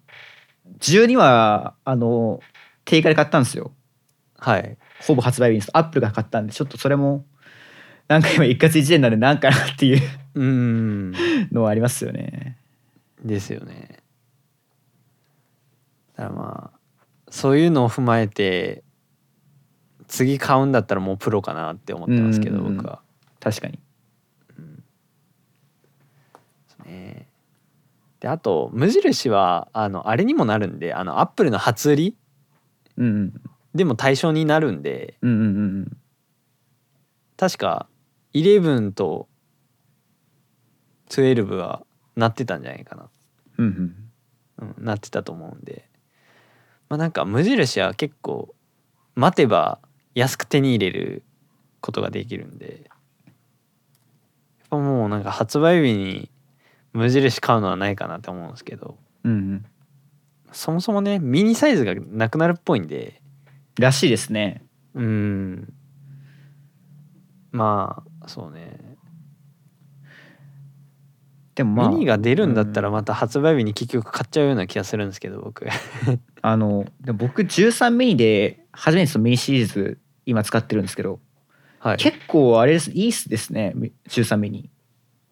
いいでなんすかよ普通にバッテリー全然持ちますしうんあと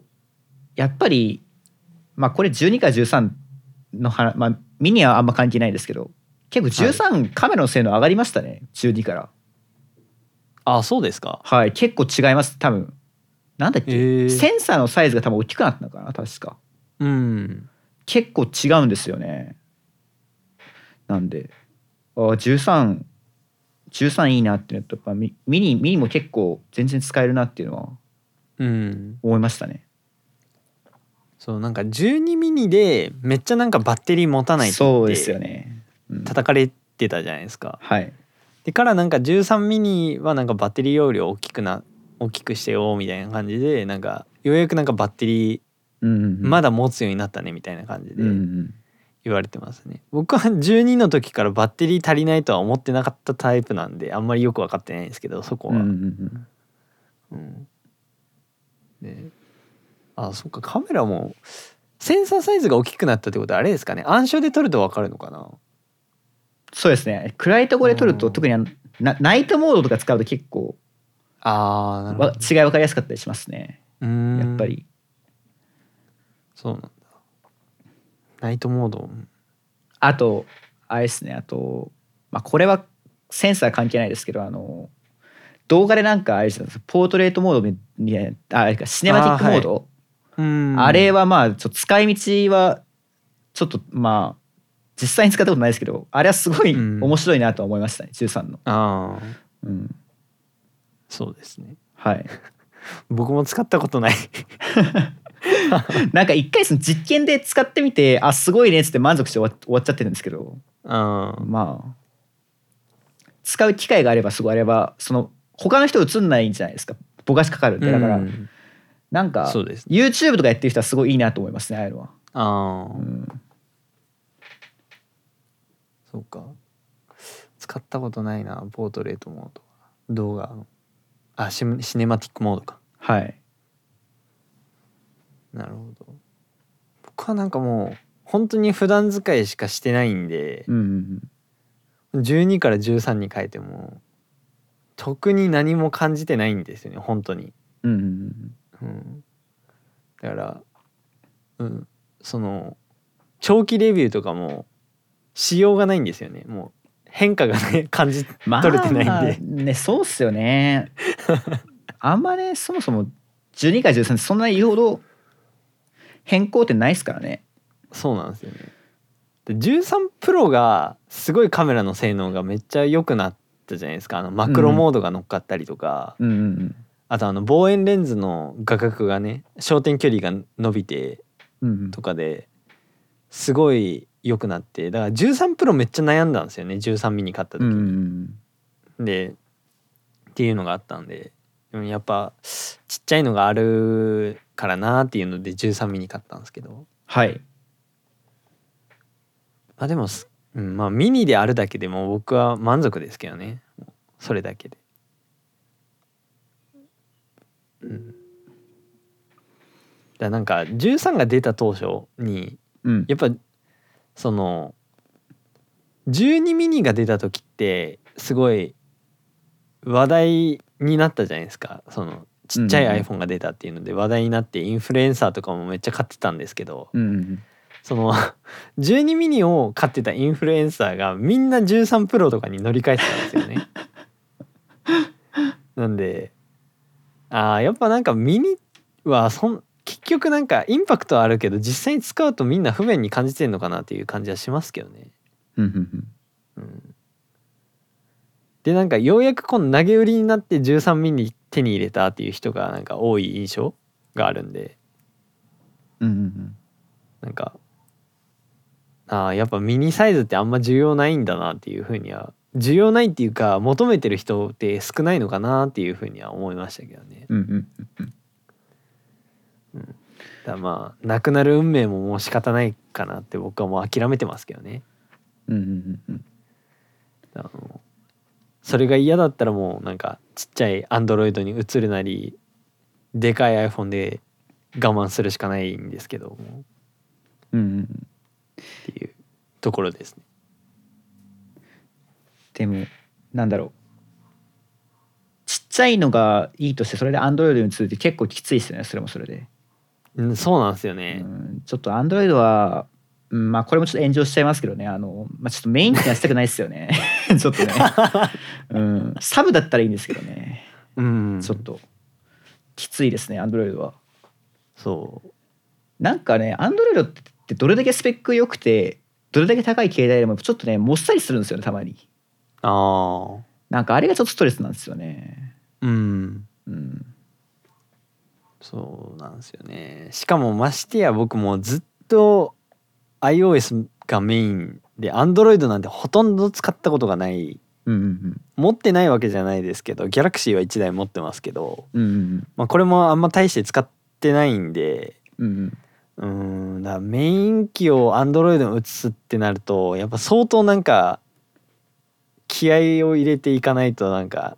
そうでですきないんで、うなんか Android の機種でもう絶対この機能使いたいとかじゃない限りはちょっと無理ですよねそうですね。なんで、うん、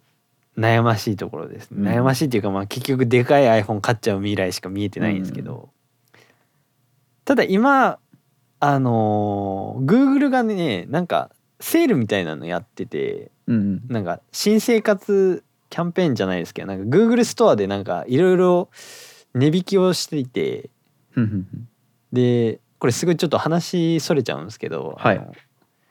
Google の、えっと、ネストハブってあるじゃないですかあのああーありますねはいはいはいモニターがついてるスマートスピーカうんうんうーんがあって、あれあの手のスマートスピーカーを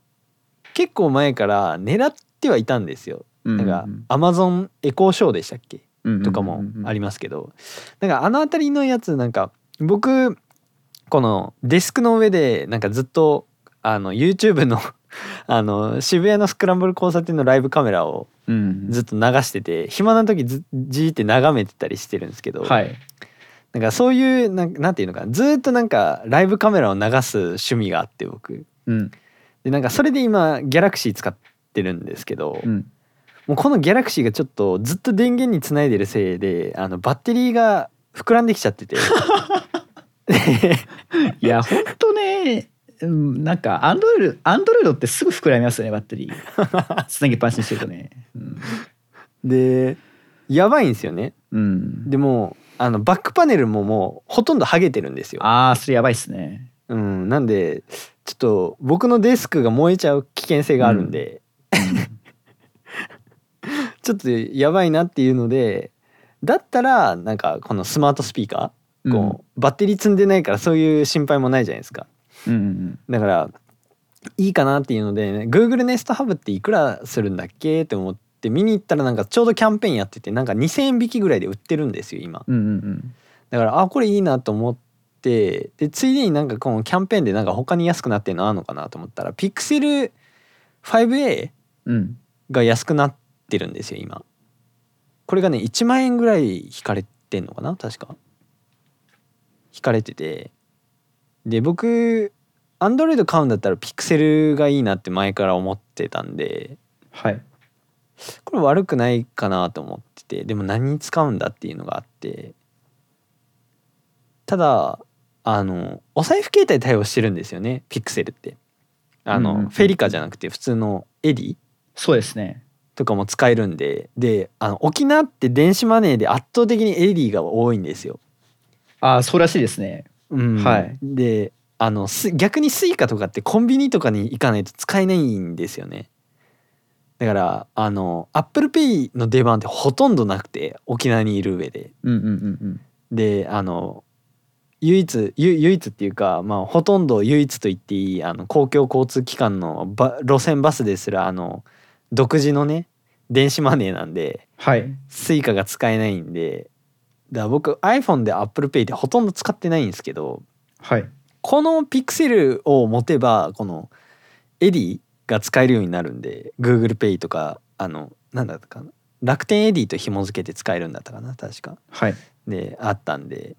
なんかお財布携帯目的で、まあ、買うのもなしではないかなっていうような気は一応してるんですよね。うんうんだからまあこれはまあそのちょうどもうギャラクシーもねもうバッテリーが膨らんじゃっててあれなんでまあアンドロイド1台ぐらいはまあ持ってても何かしらねなんか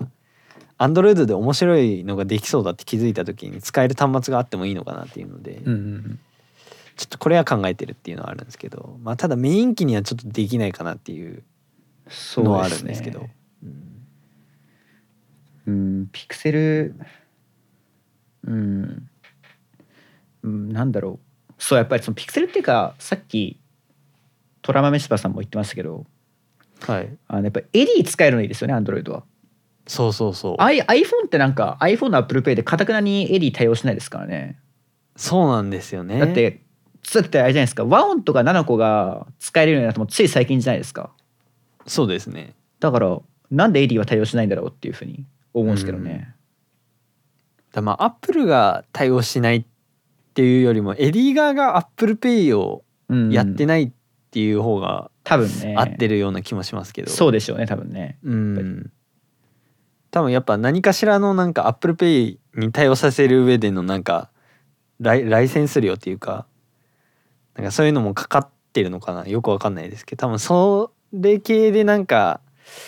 あれなんじゃないかなっていうエディは渋ってるんじゃないかなっていう印象あり、りますけどね。まあ、あとなんか思うのあれ楽天のエディって確かクレ楽天カード以外がチャージチャージでできましたっけ現金以外だったら確かえっ、と一応できはするけど楽天カードでやった方があのなんだっけポイントあがーたまるよみたいなあーそうなんですねそうそこは別に感じだった気がしますね。ああじゃあなんか楽天カードからじゃないとチャージできないようにしたいから ApplePay 対応しないのかなって今一瞬思ったんですけどあああの ApplePay のワウンとかナナコって他社のクレジットカードから普通にチャージできるのでそれをなんか嫌ってんのかなって一瞬思ったんですけど、まあそういうわけでではない感じですね多分ね。そうですねうん、多分違うと思います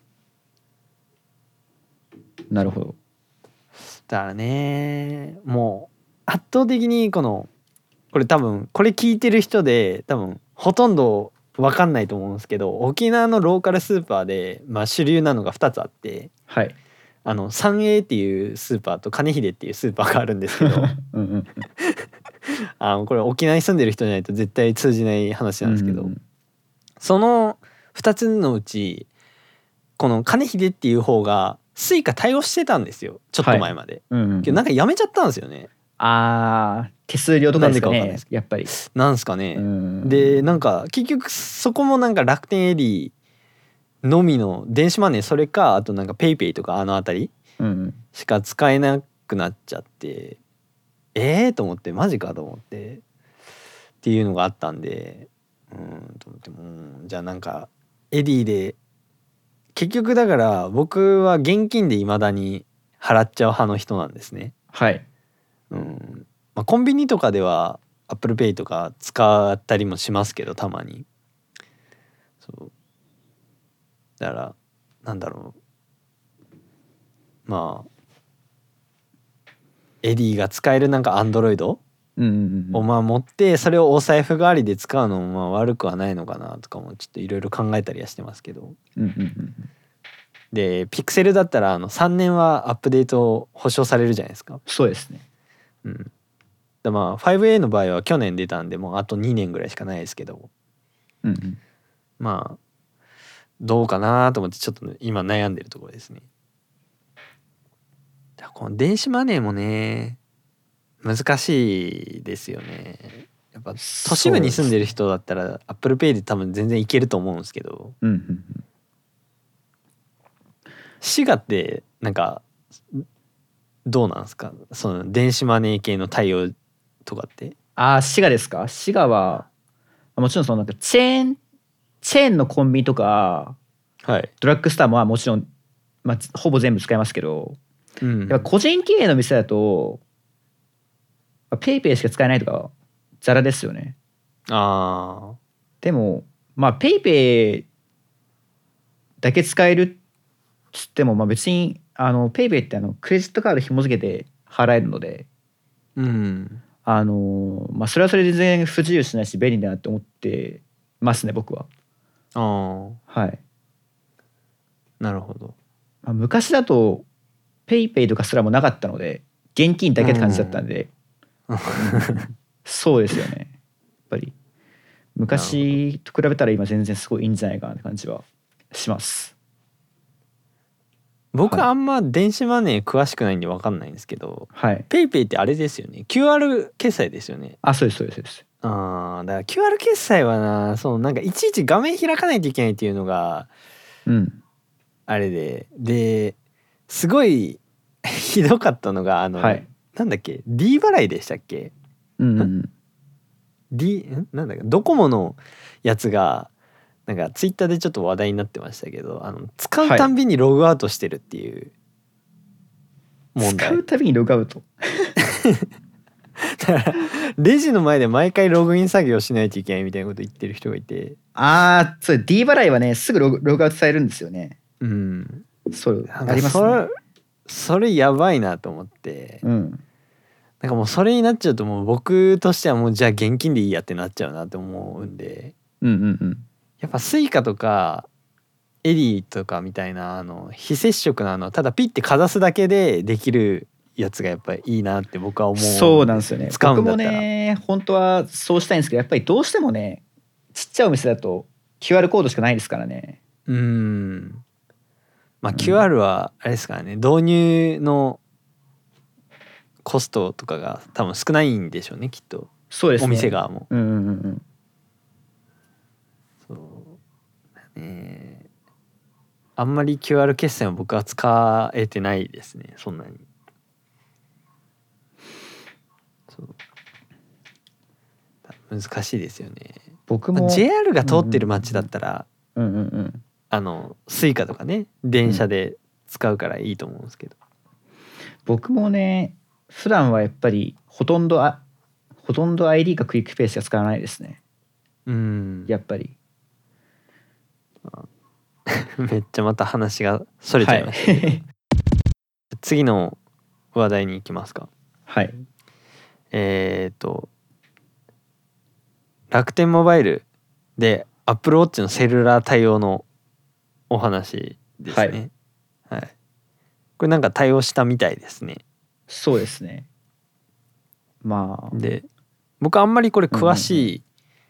話追っかけてないんで、はいあんまりよく分かってないんですけどはい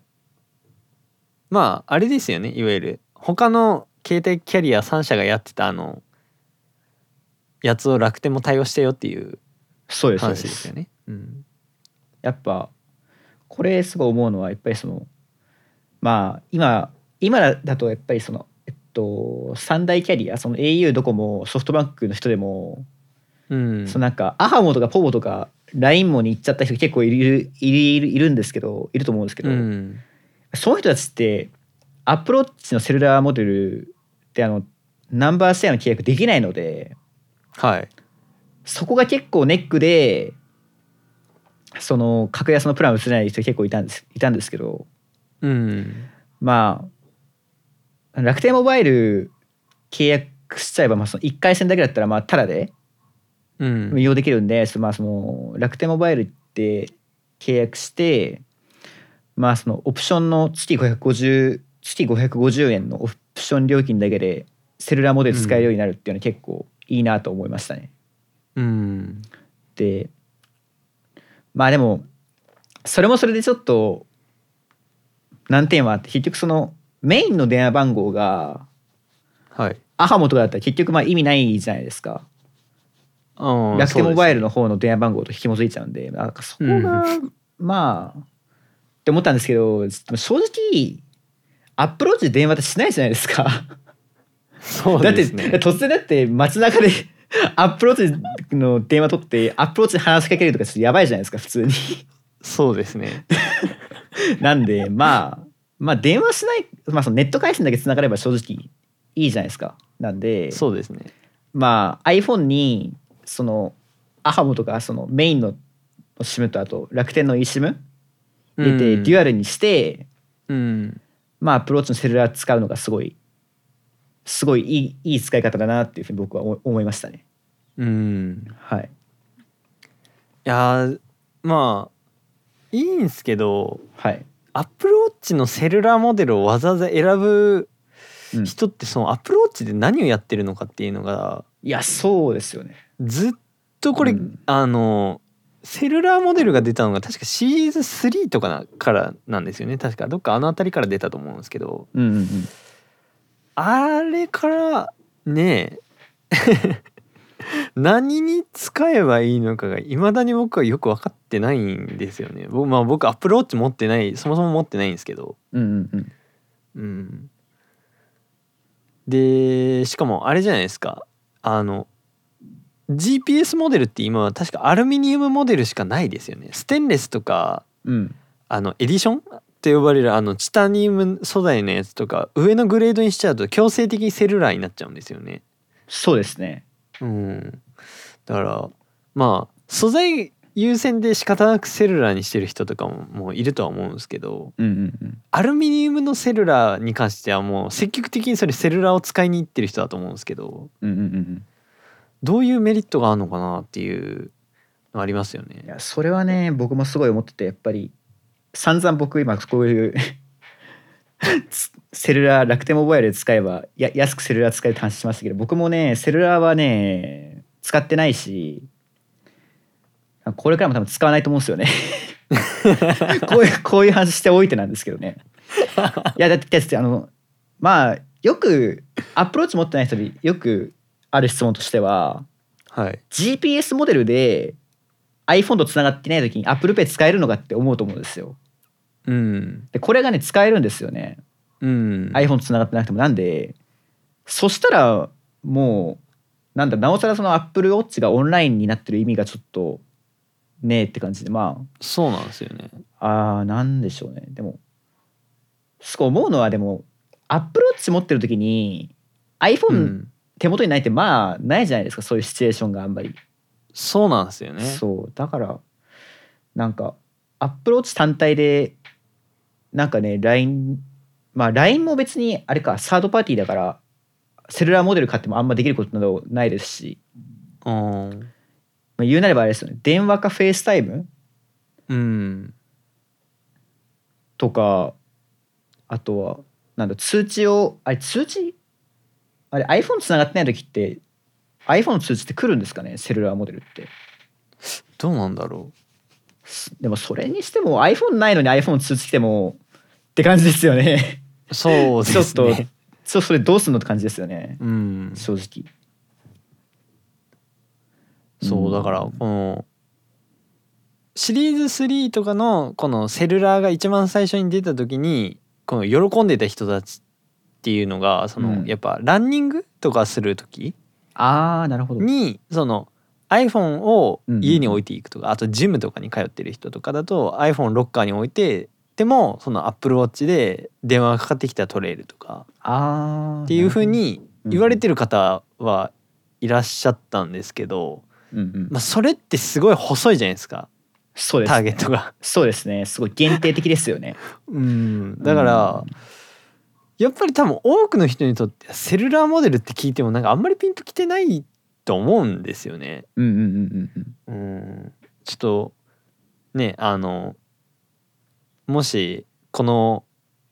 ポッドキャスト聞いててセルラーモデルこういう風に使ってるよっていう人がいたらぜひ話聞きたいです そうですね。ねコメントみたいなの欲しいんですけどうん。うんなんかだからこの 楽天モバイルのこのはサービス始めたっていうのの広告で書いてますけどこの行きたい場所へ iPhone を置いてって書いてるんですけど iPhone を置いてどっか行くかっていういや、本当なんですよね、それは。うん、本当にね。なん行か、かないよなっていう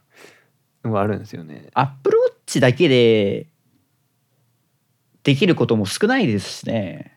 うん、うん、ちょっと。そうなんですよ。まあ、なんでしょうね。まあ、ないと思いますけど、例えば。iPhone 壊れたとか iPhone どっかい、うどっか行っちゃいましたけど、まあ、盗まれましたって時は便利そうですよねそういう緊急あー。時あーなるほど、そう確かに。あと例えば iPhone のバッテリー切れちゃいましたとかだったらうん、まあアプローチ単体で電話できるんでまあそれで人と連絡するっていうのはまあ便利そうですけどそれぐらいしかちょっとうーん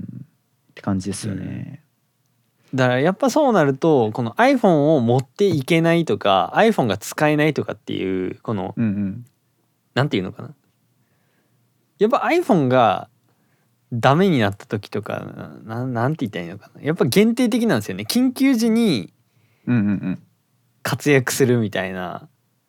のしかないんでそこにセルラーモデルってあれプラスいくらするんでしたっけ結構あ上がりますよね値段確か2万プラス2万ぐらいするんじゃないですかって考えるとそこにプラス2万払えるかっていうところになってきますよねいやー本当にあとあれですね忘れてましたけどあのラジコってあるじゃないですかオンラインで聴けはるラジオ聴ける、はいあれって確かセルラーモデルで単体で動くのであーあそうなんだのしかもアプローチってあの AirPods つなげれるじゃないですかはいなんでランニングしながらラジコ聴くとかだったらまあ すごい便利だなと思いましたねあとあとストリーミンそうグ、ですねあと Apple Music とかはいはいはいもう多分、まあ、もちろん純正なんて多分いけると思うんでうんぐらいですかねなるほど、まあその音声のコンテンツ聞くって分には便利なのかなセルラーはって感じはうんうん今ちょっとアップルストアのページ見てますけど、アップルウォッチシリーズ7のこのアルミニウムケースはい 41mm で GPS モデルだと4万8800円税込みなんですけど、はいセルラーにすると6万800円であプラスそんぐ1らい万2000うんう円んうんぐらいそんぐらいになりますよねするんで、うんうんここの差額を払える人って結構だいぶアップルウォッチ使いこなしてる人だと思うんですけどうんうんうんちょっと気になりますねてか今今どういう使い方かな初めて知ったんですけどはいあれなんですねあの iPhone の通知来るんですねセルラーってあありつながってなくてもはい iPhone つながってもなくても来るらしいんでえー、まあやっぱそうです iPhone が何かの理由で使えない時は確か便利そうですねうん一そう応ですね LINE も一応なんかアプリあるじゃないですか一応アプローチ用のはいなんでそのまあちゃんとメッセージ打ったりできないですけどなんか音声メッセージとかで緊急うでん連絡するとかであったらいいのかなって感じは、うんうん、まあでもちょっとあんまり現実的じゃないですよねやっぱりそうですねうんあそうあとこはれいこの前僕知ったんですけど、はいこのアップルウォッチのセルラーモデルって今どこも買い取ってくれないんですよあそうえそうなんですかえあのうんソフマップとかうんえっ、となんだっけジャンパラとかあるじゃないですか買い取り業者いろいろ、はいあそこを見に行くと分かるんですけどあのセルラーモデルって0円なんですよ買い取り価格うーんソフそうなマんップですねの、ソフマップっていうよりもビッグカメラがやってるあのラクールっていうあの買い取りサービスみたいなのがあるんですね。はいでそこのねそこからいろいろ選べるんですよこの Apple Watch の何とかっていうのが選べるんですけど Apple Watch の確かねシリーズ3と4だけはセルラーモデルのページがあるんですけど0円ってなってるんですねふんふんふんあったちょっと今リンク送りますけど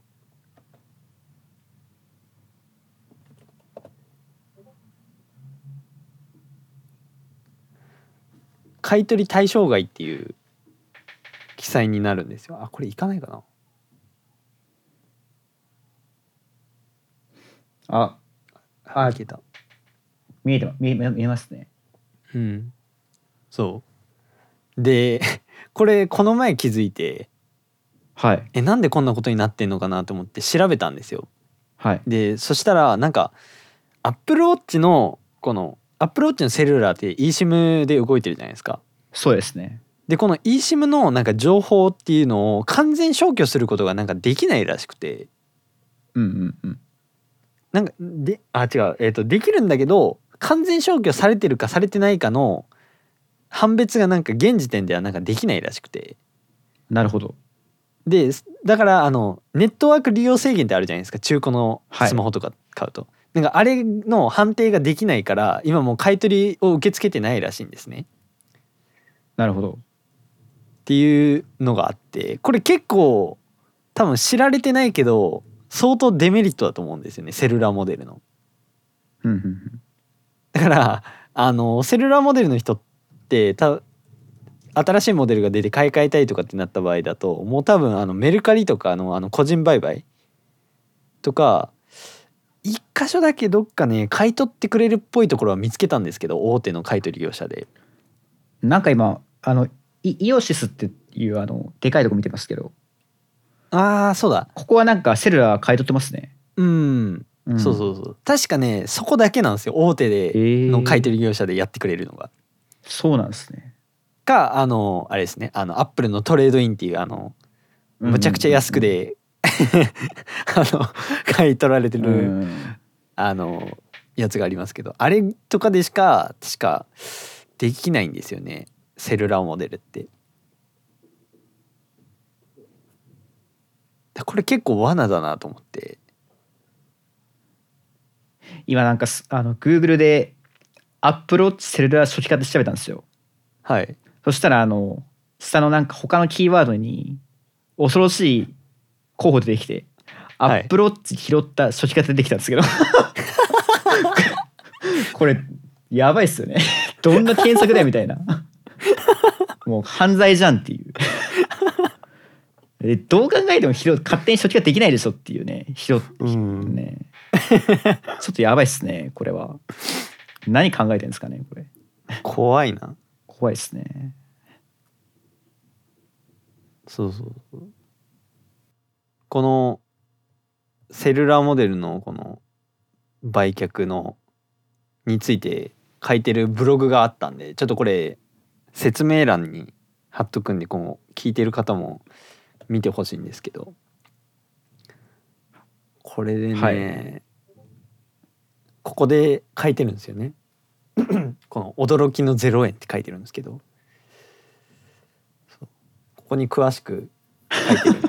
るんで あアクティベーションロックがかかったままになっうんうんうんうんでもう次のオーナーがセルラーとして使うことが不可能ってことみたいですねちょっと認識違いでしたね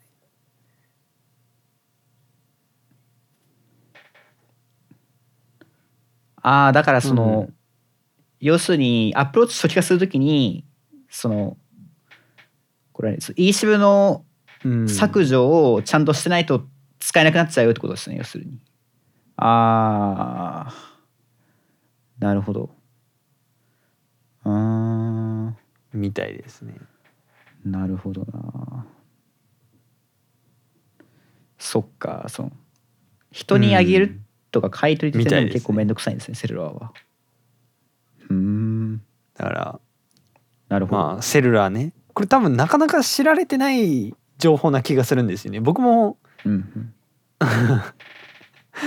そう僕もしそう僕も知らなかったですね今まで僕もこの話してました前ねたまたまこのよく僕このラクールっていうこのうんうんソフマップがやってる買取サービスのこのなんか買取金額のこのシミュレーションを見るのがなんかちょこちょこ見てるんですよなんかどれぐらいのスパンでなんか値段が下がっていくのかとかっていうのをうんうんうん見てるんですけどそこでたまたまアップルウォッチ見てた時にうんうんうん気づいてええー、と思ってそうなんだって思ったんですけどそうなんでちょっとアップルウォッチのセルラーはちょっと危険ですねそこら辺考えてやらないといけないそうですねうんっていう感じですね。ただ僕も、うん、まあセルラーはいろいろと難しいですねそうなんですよね。使い道だし、うんもう難しいしだからアルミニウムは手放すの結構難しいって感じですね GPS モデルとセルラーモデルが選べるからいいんですけどこのステンレスとこのチタニウムを選ぶと強制的にセルラーにされるっていうのがまた厄介でうんうん、そうですねだからまあ、うん僕今アップルウォッチ持ってないですけど仮に買うとしたらこのシリーズ7からあのシルバーアルミニウムってなくなったんですよねスターライトっていう色になっちゃってで僕このスターライトの色味があんまり好みじゃなくて、そこまで、うんうんちょっとゴールドがかってるじゃないですかうんうんうんでそれが好みじゃないんででステンレスも、あのすごい指紋が目立つやつなんで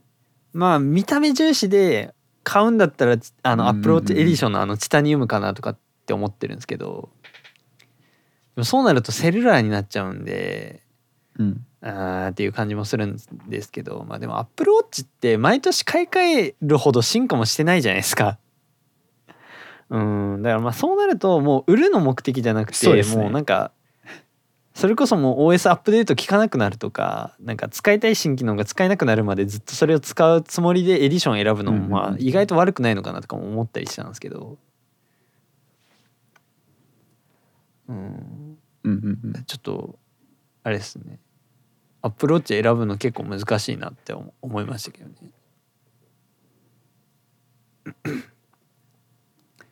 そうですまあねそんな感じですかね ちょうど1時間50分なんではいいい感じかもしれないですねはいそうですねおうちょっとさっきあのバッテリーが危なかったのであのあー USB ケーブレコールダーをですかつないで今給電してますねあー はそっいかレコーダーで結す構は危いレコーダーはちょっとそこが不安ですよねうん僕の子もレコーダーも止まってなければいいそううですねまうんあたまたまこれ USB で給電できるやつだったんでよかったできすけつどいっすねそれ、うんバッテリーしかないとね結構ね